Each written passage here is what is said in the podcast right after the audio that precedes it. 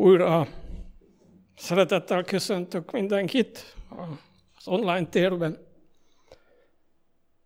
William Wallace az 1200-as évek végén eh, élő skót szabadságharcos volt, akinek élete megihlette a filmipart is. Mel Gibson filmet készített róla, és a, ő volt a rendező és a főszereplő is. A, cím, a film magyar címe a Rettenthetetlen. Sokan úgy gondolják, hogy a hívő ember rettenthetetlen, sebezhetetlen. És a mai krízis helyzetben, a koronavírus idején kérdések merülnek fel sok Istenbe bízó ember gondolatában, életében.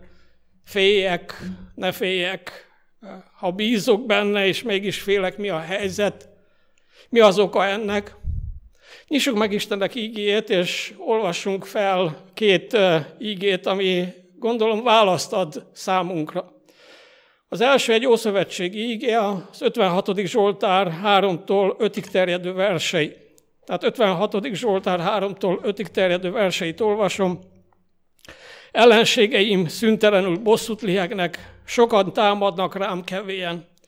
Ha félek is, benned bízom. Istenben, akinek igét dicsérem, Istenben bízom, nem félek, ember mit árthat nékem? Majd a János első level negyedik fejezetének a 18. versét olvasom, ahol azt találjuk, így fogalmaz az íge, a szeretetben nincsen félelem, sőt a teljes szeretet kiűzi a félelmet, mert a félelem gyötrelemmel jár, aki pedig fél, nem lett teljesé a szeretetben, eddig Isten ígéje.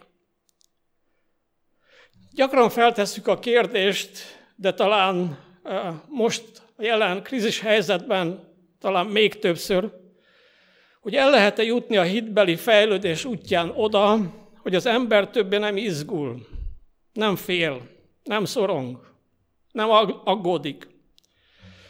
És hogy kicsit bonyolultabb legyen a kérdés napjainkban, megszaporodtak az önjelölt profécia magyarázók, akik megfogalmazzák magyarázatukat, egyesek közülük a minél félelem, félelemkeltőbb forgatókönyvet vázolják fel, és helyet keresnek a koronavírus járványnak a végidő eseményeinek a sorában. Sok hívő életében ez csak fokozza a félelmet, az aggodalmat. Próbáljuk Isten igényében megtalálni a választ. Mielőtt ezt megtenném, egy eh, előzetes megjegyzést hagy tegyek. Ne várjuk se magunktól, se másoktól olyat, ami, amire nem vagyunk képesek. Ne alakuljon ki senkiben olyan hamis kép, mintha a hívő ember a féle emberfeletti ember lenne, olyan Superman,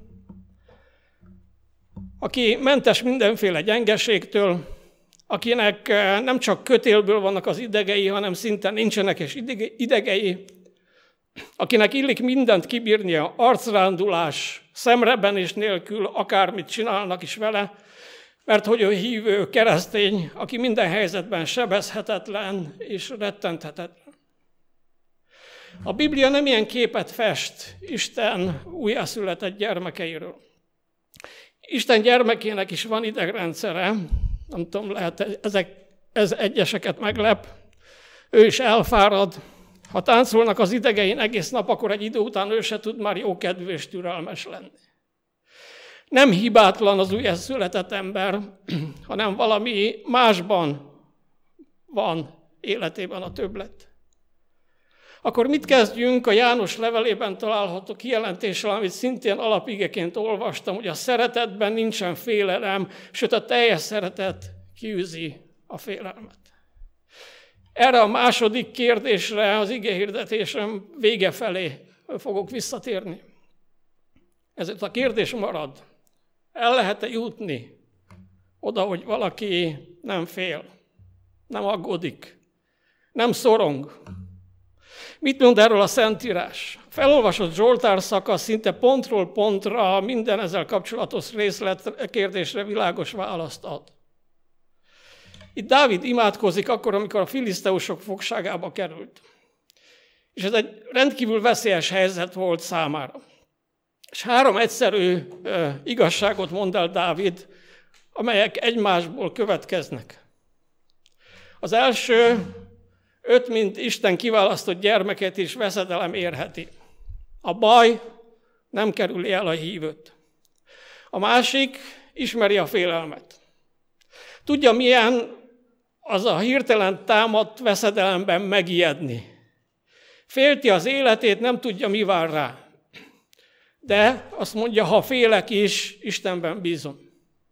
És el lehet jutni oda ez a harmadik, hogy Istenben bízom, nem félek, ember mit árthat nékem. Három egyszerű megállapítás.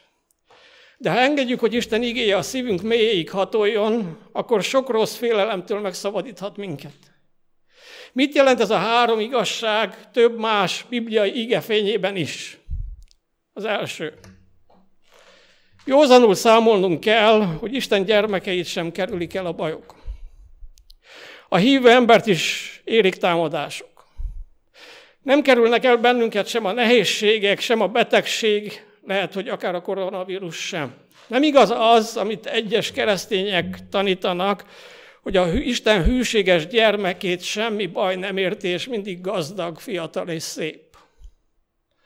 Volt egy ismerősöm, egy más vallási közösségből, aki vele egyszer találkoztam, amikor influenzám volt, és azt mondta, hogy azért van influenzám, mert nincs hitem. A Biblia nem beszél ilyesmiről. A koronavírus megelőzésére tett eh, józan elővigyázatosságokból foganasított intézkedések nem a hitetlenség jelei, ahogy egyesek gondolják. És a fordítottja is igaz, az elővigyázatlanság és ezen intézkedések figyelmen kívül hagyása nem a hitnek és az Istenbe vetett bizalomnak a bizonyítéka. De a baj, a veszedelem, a támasság, a támadás a nehézség, a rossz, az Istennel való szövetségen belül éri a hívőt. És ez a különbség. Körülveszi őt egy védőburok, mint egy erős vár, és ez az élő és hatalmas Istennel való közössége. Ezért használja éppen Dávid a több Zsoltárában is olyan gyakran ezeket a képeket, hogy erős várunk vagy te nekünk. Hiszen abban az időben a vár védelmet jelentett. Igen, biztos menedék a nyomorúság idején. Ő alkotta ezt az egész világot, ő tart kezében minden eseményt, és ő tartja hatalmas kezében a benne bízokat, akik védve vannak. Ott is érheti őket sok támadás és kellemetlenség. Még ha az életüket követeli valami veszedelem, akkor sem történik velük végzetes baj. Mert a Biblia fényében a végzetes baj az örök élet elvesztését jelenti. Ez a bizonyosság és ez a békesség tanítja meg Isten gyermekeit másként fogadni az ijesztést, a veszedelmet, a bajt, a szenvedéseket. Mit jelent ez a másként? Egy adott esetben nem tudom előre, hogy mi történik. De tudom, hogy az fog történni, amit a szabadító Isten akar. És ez a bizonyosság ad tartást az Istenben igazán hívő embereknek a bajok között. Akármilyen nagy bajok is legyenek azok. Mindarról tud hatalmas szövetségese Istene, ami vele történik, kezébe tartja, őt számíthat rá. Éppen ezt jelenti a hit. Tudom, hogy nem vagyok egyedül. Nem vagyok kiszolgáltatva. Kiszolgáltattam magam egyszer és mindenkor az engem kimondottan szerető Istennek, kimondhatatlanul szerető Istennek, és éppen ezért rajta kívül senki másnak nem vagyok kiszolgáltatva. Nem labdázhatnak velem idegen erők, ennek a világnak a sötét hatalmai, emberi gonoszság, Isten megbízható szövetséges. A hit szó az Ószövetségben, de az egész Bibliában azt is jelenti, hogy valakit megbízhatónak tartani. Valakiben bízni, mert ő megbízható.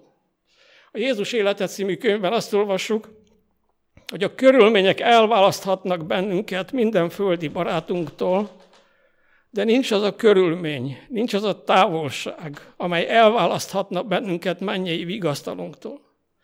Bárhol vagyunk, bárhova megyünk, vigasztalunk mindig a jobb kezünknél áll, hogy támogasson, fenntartson, erősítsen és megvidámítson bennünket. Ez az első, amit ebből a Zsoltárból és ebből az új szövetségi ígéből le tudunk szűrni. A második, ennek ellenére Isten gyermekei is ismerik a félelmet. Olyan őszintén mondja itt Dávid, ha félek is, benned bízom. Abban a helyzetben Dávid félt. A hívő embernek is ugyanolyan, ahogy említettem, az idegrendszere, mint másnak. És ugyanúgy reagál a különböző ingerekre, csak hogy mindig van egy de a folytatás előtt. De bízik Istenben. Vagyis nem magára néz, hogy milyen erőtelen, mert ez így igaz. Nem az ellenségre, hogy azok milyen szörnyűek, milyen képzettek, milyen erősek, nem a valós vagy elképzelt veszedelmekre, mert a legtöbb aggodalmaskodásunk és félelmünk elképzelt veszedelmekből van.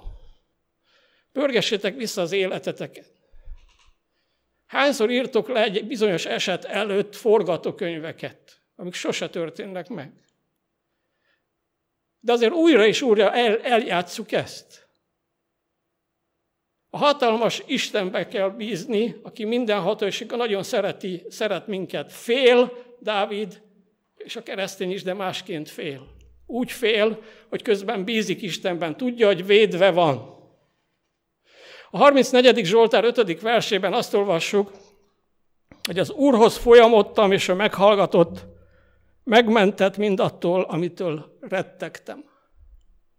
Nem mondja Dávid, hogy hívő vagyok, nem ismerem a rettegést. Nem. A Biblia őszinte könyv. Azt mondja, ismerem a rettegést, volt, volt olyan, hogy rettegtem, és volt okom arra, hogy rettegjek, de így rettegve is az Úrhoz kiáltottam, és ő válaszolt. Újabb bizonyságát adta, hogy szemmel tart, számíthatok rá, ő megbízható, és kimentett a veszedelemből. Lehet, hogy egészen addig rettegtem, míg ki nem mentem, de ki nem mentett, de rettegve is tőle vártam a szabadulást, és tudtam, hogy ő úr e felett a helyzet felett is, és neki minden lehetséges. Az is, ami az embereknél lehetetlen. Fél, de bízik Istenben. A Bibliában több olyan íge van, ami erre enged következtetni, hogy az, amit sokan tapasztalunk, időnként az, az természetes állapot. Az, hogy az Istenben bízó ember szívében a hit keveredik valami kis hitetlenséggel. Ahogy Adi írja, hiszek hitetlenül Istenben, mert hinni akarok. Az új szövetségből a legtöbben ismerik azt a történetet, amikor egy kétségbe esett édesapa a gyógyíthatatlan beteg gyereket Jézushoz viszi. Jézus nincs ott, a tanítványok nem tudják meggyógyítani. És amikor jön Jézus, leborul elé, és azt mondja, ha tehetsz valamit, segíts rajtunk. Mire Jézus azt mondja, ha hiszel, minden lehetséges annak, aki hisz. Egyébként a Márk Evangélium a 9. fejezetében van ez a történet. És az ember szinte maga előtt látja azt a láthatatlan lelki folyamatot, ami pillanatok alatt lezajlik ennek az apának a szívében. Ha minden lehetséges a hívőnek, Jézus nem korlátozza semmi, akkor most övé a felelősség. Most hisz, vagy nem hisz? Hit ez, amivel odaért Jézushoz? És akkor mondja ezt a becsületest választ, hiszek, Uram, segíts a hitetlenségemnek. Harcol az emberben a hit és a hitetlenség. Ez a becsületes vallomás, amit ez az ember mondott, hiszek, azért hozta oda Jézushoz a gyereket, és azért ha maradt ott, nem fordított hátat a tanítványok tehetetlensége láttán, hanem megvárta Jézust ott maradt, és tovább latolgatja a dolgot, hogy mit tehetne a gyerekért. Jézustól vár megoldást, ugyanakkor azt is érzi, előjön az emberi kételkedés, hát ha nem fog segíteni Jézus. Hát ha nem tud segíteni, mit tudom én? Hitez, vagy nem hit? Sokféle bizonytalanság ott van, de akkor is ott marad Jézus előtt, és továbbra is tőle várja a megoldást. Hit és hitetlenség együtt. A kettőnek az aránya változik állandóan. Az fontos, hogy a hitünk egyre jobban erősödjék. A bizalmunk Istenben, mert ő megbízható. Nem is a hitetlenségünk ellen kellene harcolnunk, ahogy nagyon sokszor tesszük, hanem az Istenbe vetett bizalmunkat kell szüntelenül erősítenünk. Mert a kettő nem ugyanaz. És én ezt most megismétlem. Gondoljuk át. Nem a hitetlenségünk ellen kell harcolnunk, hanem az Istenbe vetett bizalmunkat kell szüntelenül erősítenünk. Egyebek között azzal is, hogy akkor is ott maradok előtte, ha nem látom a megoldást. Vagy ha kételjeim vannak. Van tehát olyan, hogy a hívő ember is ismeri a félelmet, de amikor félek is, bízom te benned. Nem az a hős, aki soha nem fél, az a hős, aki félve és helytáll, és végigcsinálja azt, amit rábíztak, amit elkezdett. Lehet, hogy egyesek hallották már ezt az anekdótát, de mégis elmondom, mert rávilágít arra, amiről eddig beszéltem. Volt egyszer egy híres hadvezér, aki a bátorságáról, talpra esettségéről volt különösen nevezetes. Egyszer a tiszti szolgájának feltűnt, hogy milyen fehér, milyen ideges. Sőt, talán még a keze is remegett egy kicsit. Mindez egy sorsdöntő és nehéznek ígérkező csata előtt volt. És csodálkozva megkérdezte, csak nem fél a tábornok úr. Mire a tábornok azt mondta, ha maga így félne, már régen elszaladt volna. Nem az a hős, aki soha nem fél, és ezzel meg dicsekszik is. Az a hős, aki félve is helytáll, és ott marad, és vállalja, és befejezi, úgyhogy nem tudja bizonyosan, mi fog történni, de mégis hűséges marad. Hűséges marad az Istenhez, aki megbízható, aki önmagában hűséges hozzánk. Lehet, hogy ezek a hívő emberek elbuktak, és ahogy ma mondják, padlón vannak, de engedik, hogy felemelje őket a gyöngéden szerető Isten, és mennek tovább az eredeti irányba. Lehet, hogy nem teljesülnek a kéréseik, amikor már hosszú időt a könyörögnek. Ők annál hűségesebben könyörögnek tovább, és ragaszkodnak Istenhez. Ez nem fanatizmus, hanem ez az igaz Isten ismeretből fakadó rendíthetetlen bizalom, amelyikben van sok-sok alázat, és amivel az ember nem akar okosabb lenni, mint Isten, tőle várja a szabadítást. Van tehát, hogy a hívő is ismeri a félelmet, ezt mindig követi viszont egy de, de akkor is bízik az Isten. És a harmadik gondolat, amit megtudunk még ebből a zsortárból, hogy elsegíthet Isten minket oda, hogy csendesen, de mégis az igazat megfogalmazva ki tudjuk mondani, hogy nem félek. Lehet, hogy fél nem kellene. Lehet, hogy ezt nem egészen érti a környezetem, hogy nem félek. De mit tegyek, nem félek.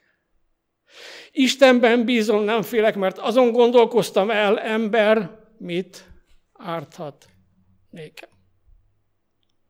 Ezt a vallomást sokszor is el, többször is elmondja Dávid ebben az imádságában. Tudomásul kell venni, hogy bajok jöhetnek életünkben, de ezek a bajok, ezeket a bajokat az Istenel való szövetségen belül éljük meg. Még így is megtapasztaljuk orkol, mit jelent félni, de félve is, hogyha így lesz, akkor mit csinálok? Ha nem sikerül, akkor, ha bejön, ha nem jön be. Olvastam valahol egy kutatás szerint, az általunk elképzelt dolgoknak 80%-a soha se történik meg. Akkor minek annyi energiát belevetni? Leírni a forgatókönyveket, amikor úgyse az történik. Egészet rábízzuk Istenre. Végzi a munkáját az keresztény, és újra és újra kiált hozzá szabadításért, megoldásért. Na talán úgy, hogy előre megköszönöm azt a szabadítást és azt a megoldást, amit ő majd adni fog. A Biblia ezt nevezi hálának. Hála az mindig megelőlegezi a megoldást. Időnként még az utolagos hálával is gondban vagyunk. Egyelőre csak a megoldatlan helyzet szorongat, de már is tudom dicsőíteni a szabadító Istent azért, hogy nála már most készen van a szabadítás. Ez nem fanatizmus, nem idealizmus, nem illúziót kerget az ilyen ember, hanem komolyan veszi mindazt, amit Isten önmagáról mondott. Vagyis féli az Istent. Mert mindenféle félelem leghatásosabb gyógyszere, ellenszere az igazi Isten félelem. Az Isten félelemről azt mondja a Szentírás, az nem egy félelmet jelent, hogy az azt jelenti, hogy komolyan veszem Istent, őt Istennek tekintem, annak tekintem, úgy hiszek benne, úgy gondolok rá, úgy beszélek hozzá, mint akinek ő magát mondja. Tisztelem őt, dicsőítem őt, és bízom benne. Aki az emberektől, bizonyos helyzetektől fél, az attól fél, hogy valaki valami esetleg árthat neki. Aki Istent féli, az abban bízik, hogy Isten segít neki. Ez nagyon nagy különbség. Nem azt jelenti, hogy fél Istentől, hogy időnként félreértjük ezt a kifejezést. Akkor nem mondaná Jézusról a Szentírás, hogy ő is félte az Istent. A zsidokhoz írt levél 5. fejezet 7.-8. versében azt olvassuk, Jézus földi életéről beszél, hogy ő testi élete idején könyörgésekkel és esedezésekkel, hangos kiáltással és könnyek közt járult az elé, akinek hatalma van arra, hogy kiszabadítsa őt a halálból, és meghallgattatott Isten félelméért. Lehet, hogy felkapjuk a fejünket, de az ember Jézus is ismerte a félelmet. A Máté Evangélium a 26. fejezetében olvassuk, hogy szorongva, gyötrődve kezd a Kecsemáni kertben imádkozni, és azt kéri, ha lehet, múljék el tőlem ez a keserű pohár. Uram, félek ettől.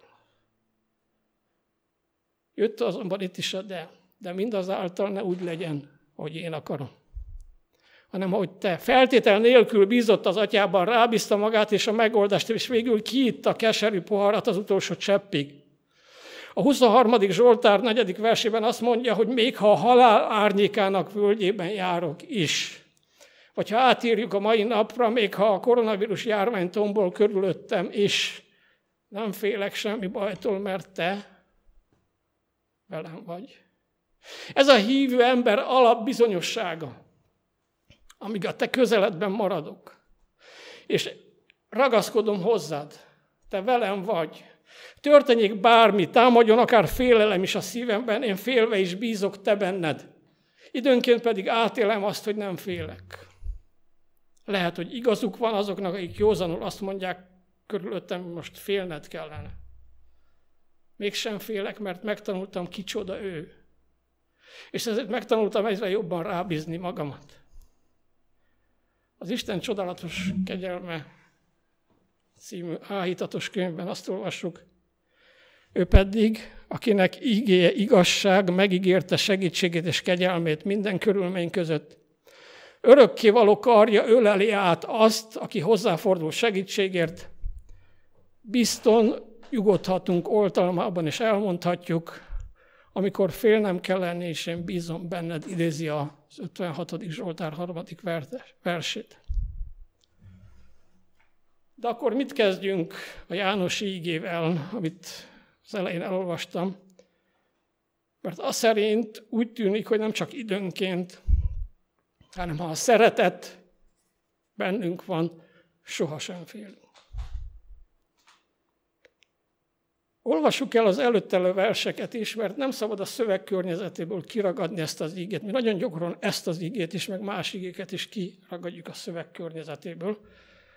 16, János első level, 4. fejezet 16.-17. versében azt olvassuk, hogy megismertük és hittünk a szeretetben, amelyel Isten van irántunk. Az Isten szeretet, és aki kitart a szeretetben, az az Istenben marad, és az Isten is benne marad, abban teljesedett ki bennünk a szeretet, hogy bizalommal várjuk az ítélet napját.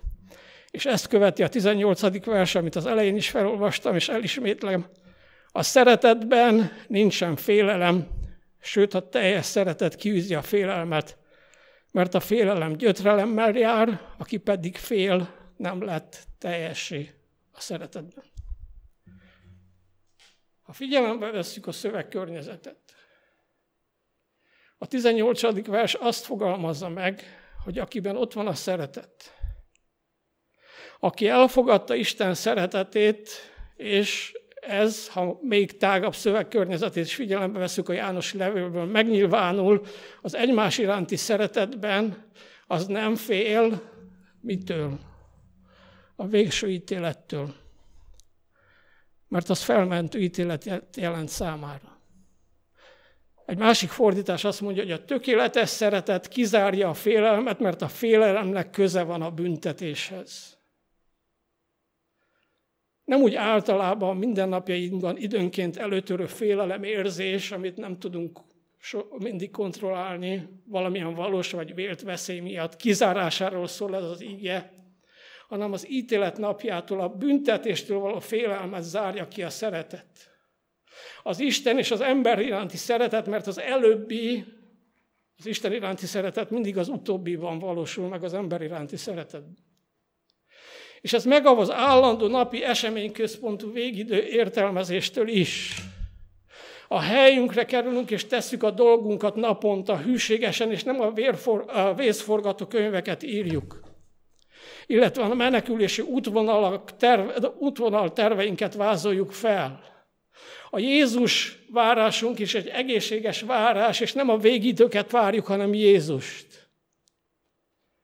Olvastam Abraham Davenportról, aki Stanfordban bíró volt, és 1790. május 19-én, amit úgy ismerünk a nagy sötétség napjának, amikor volt az az elsötétedés, épp akkor egy ügyben ítélkezett. És egyszer csak besötétedett. Kinn a világ pánikba esett, nem tudták, mi történik. Az esküdtek azt mondták, hát ha most jön el Jézus, és nem érdemes tovább ítélkezni, menjünk haza. A bíró akkor felállt, és rövid beszédet tartott, és azt mondta, hogy uraim és hölgyeim, lehet, hogy igazuk van az utolsó nap ez. Meg kell állnunk a mennyei bíró előtt. Én nem akarok gyáva, hitetlen lenni, azt akarom, hogy ott találjon engem a helyemen, ahova állított. Hogy amikor eljön, jelenthessem, hogy Uram, megpróbáltam teljesíteni kötelességemet. És most tiéd a szó, teljes be akaratodat. És most hozzák a gyertyákat, mondta, és a tárgyalás tovább folyt. Egy ember, aki tudta, kinek higgyen és kibe bízzon akinek egészséges is Jézus várása volt, advent várása volt. Ott találjon engem, ahova helyezett, utolsó pillanatban is. Nem lett gyáva félénk, találjon engem az Úr, a, engem az Úr a magam helyén, megtalál-e minket Isten a magunk helyén. Mindezt, amit elmondtam, azonban csak egy, csak a szövetségen, az Istennel való szövetségen belül érvényes. Ezért fontos, hogy valaki lépjen be egyszer az Istennel való szövetségbe, és maradjon meg ott minden körülmények között. Aki pedig nem, az megteheti ezt a lépést.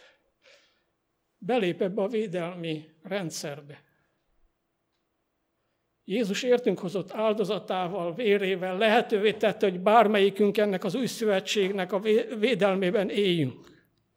Amikor viszonylag jól mennek a dolgaink, akkor is, a bajok között is, a járvány ideje alatt is, azt követően is, az ítélet pillanatában is, és azután az örök kivalóságon át. Mert aki benne bízik, aki rábíz az életét, annak örök élete van. Amen. Menjél, jó atyánk, teremtő Istenünk, újra itt állunk előtted.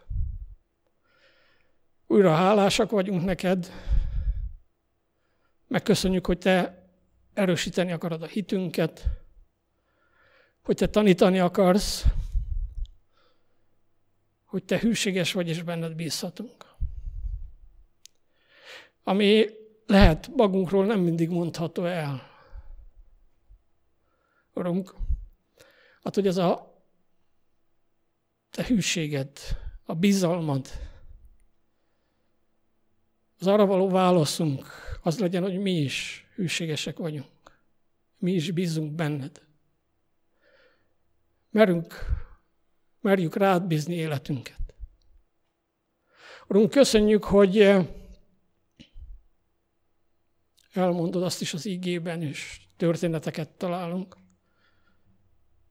hogy a félelem megjelenhet a mi életünkben. De ha ott van, akkor nem meneküljünk, akkor ne depresszióba essünk, hanem bízunk benned. És köszönjük, hogy megígérted, hogy egyre gyakrabban megtörténhet az az életünkben, hogy mivel benned bízunk, ezért nem félünk. Nem félünk, mert az emberek, az emberek által okozott bajok, a körülmények nem árthatnak nekünk, ha melletted vagy, vagyunk. Nem árthatnak az örök élet szempontjából. Lehet, hogy lesznek fájdalmaink, betegségünk, gondunk, akár az életünket is elveszthetjük, de az örök élet megvan. És köszönjük azt, hogy te biztosítasz arról, hogyha a szeretet Istenét újra és újra elfogadjuk, és ez a szeretet arra ösztönöz minket, hogy szeressük egymást, akkor a végső ítélettől sem kell féljük. Mert az utolsó ítéletkor is azt fogod mondani, hogy szabad vagy. Felmentettelek. Itt van az örök élet. Köszönjük ezt neked, atyánk. Amen.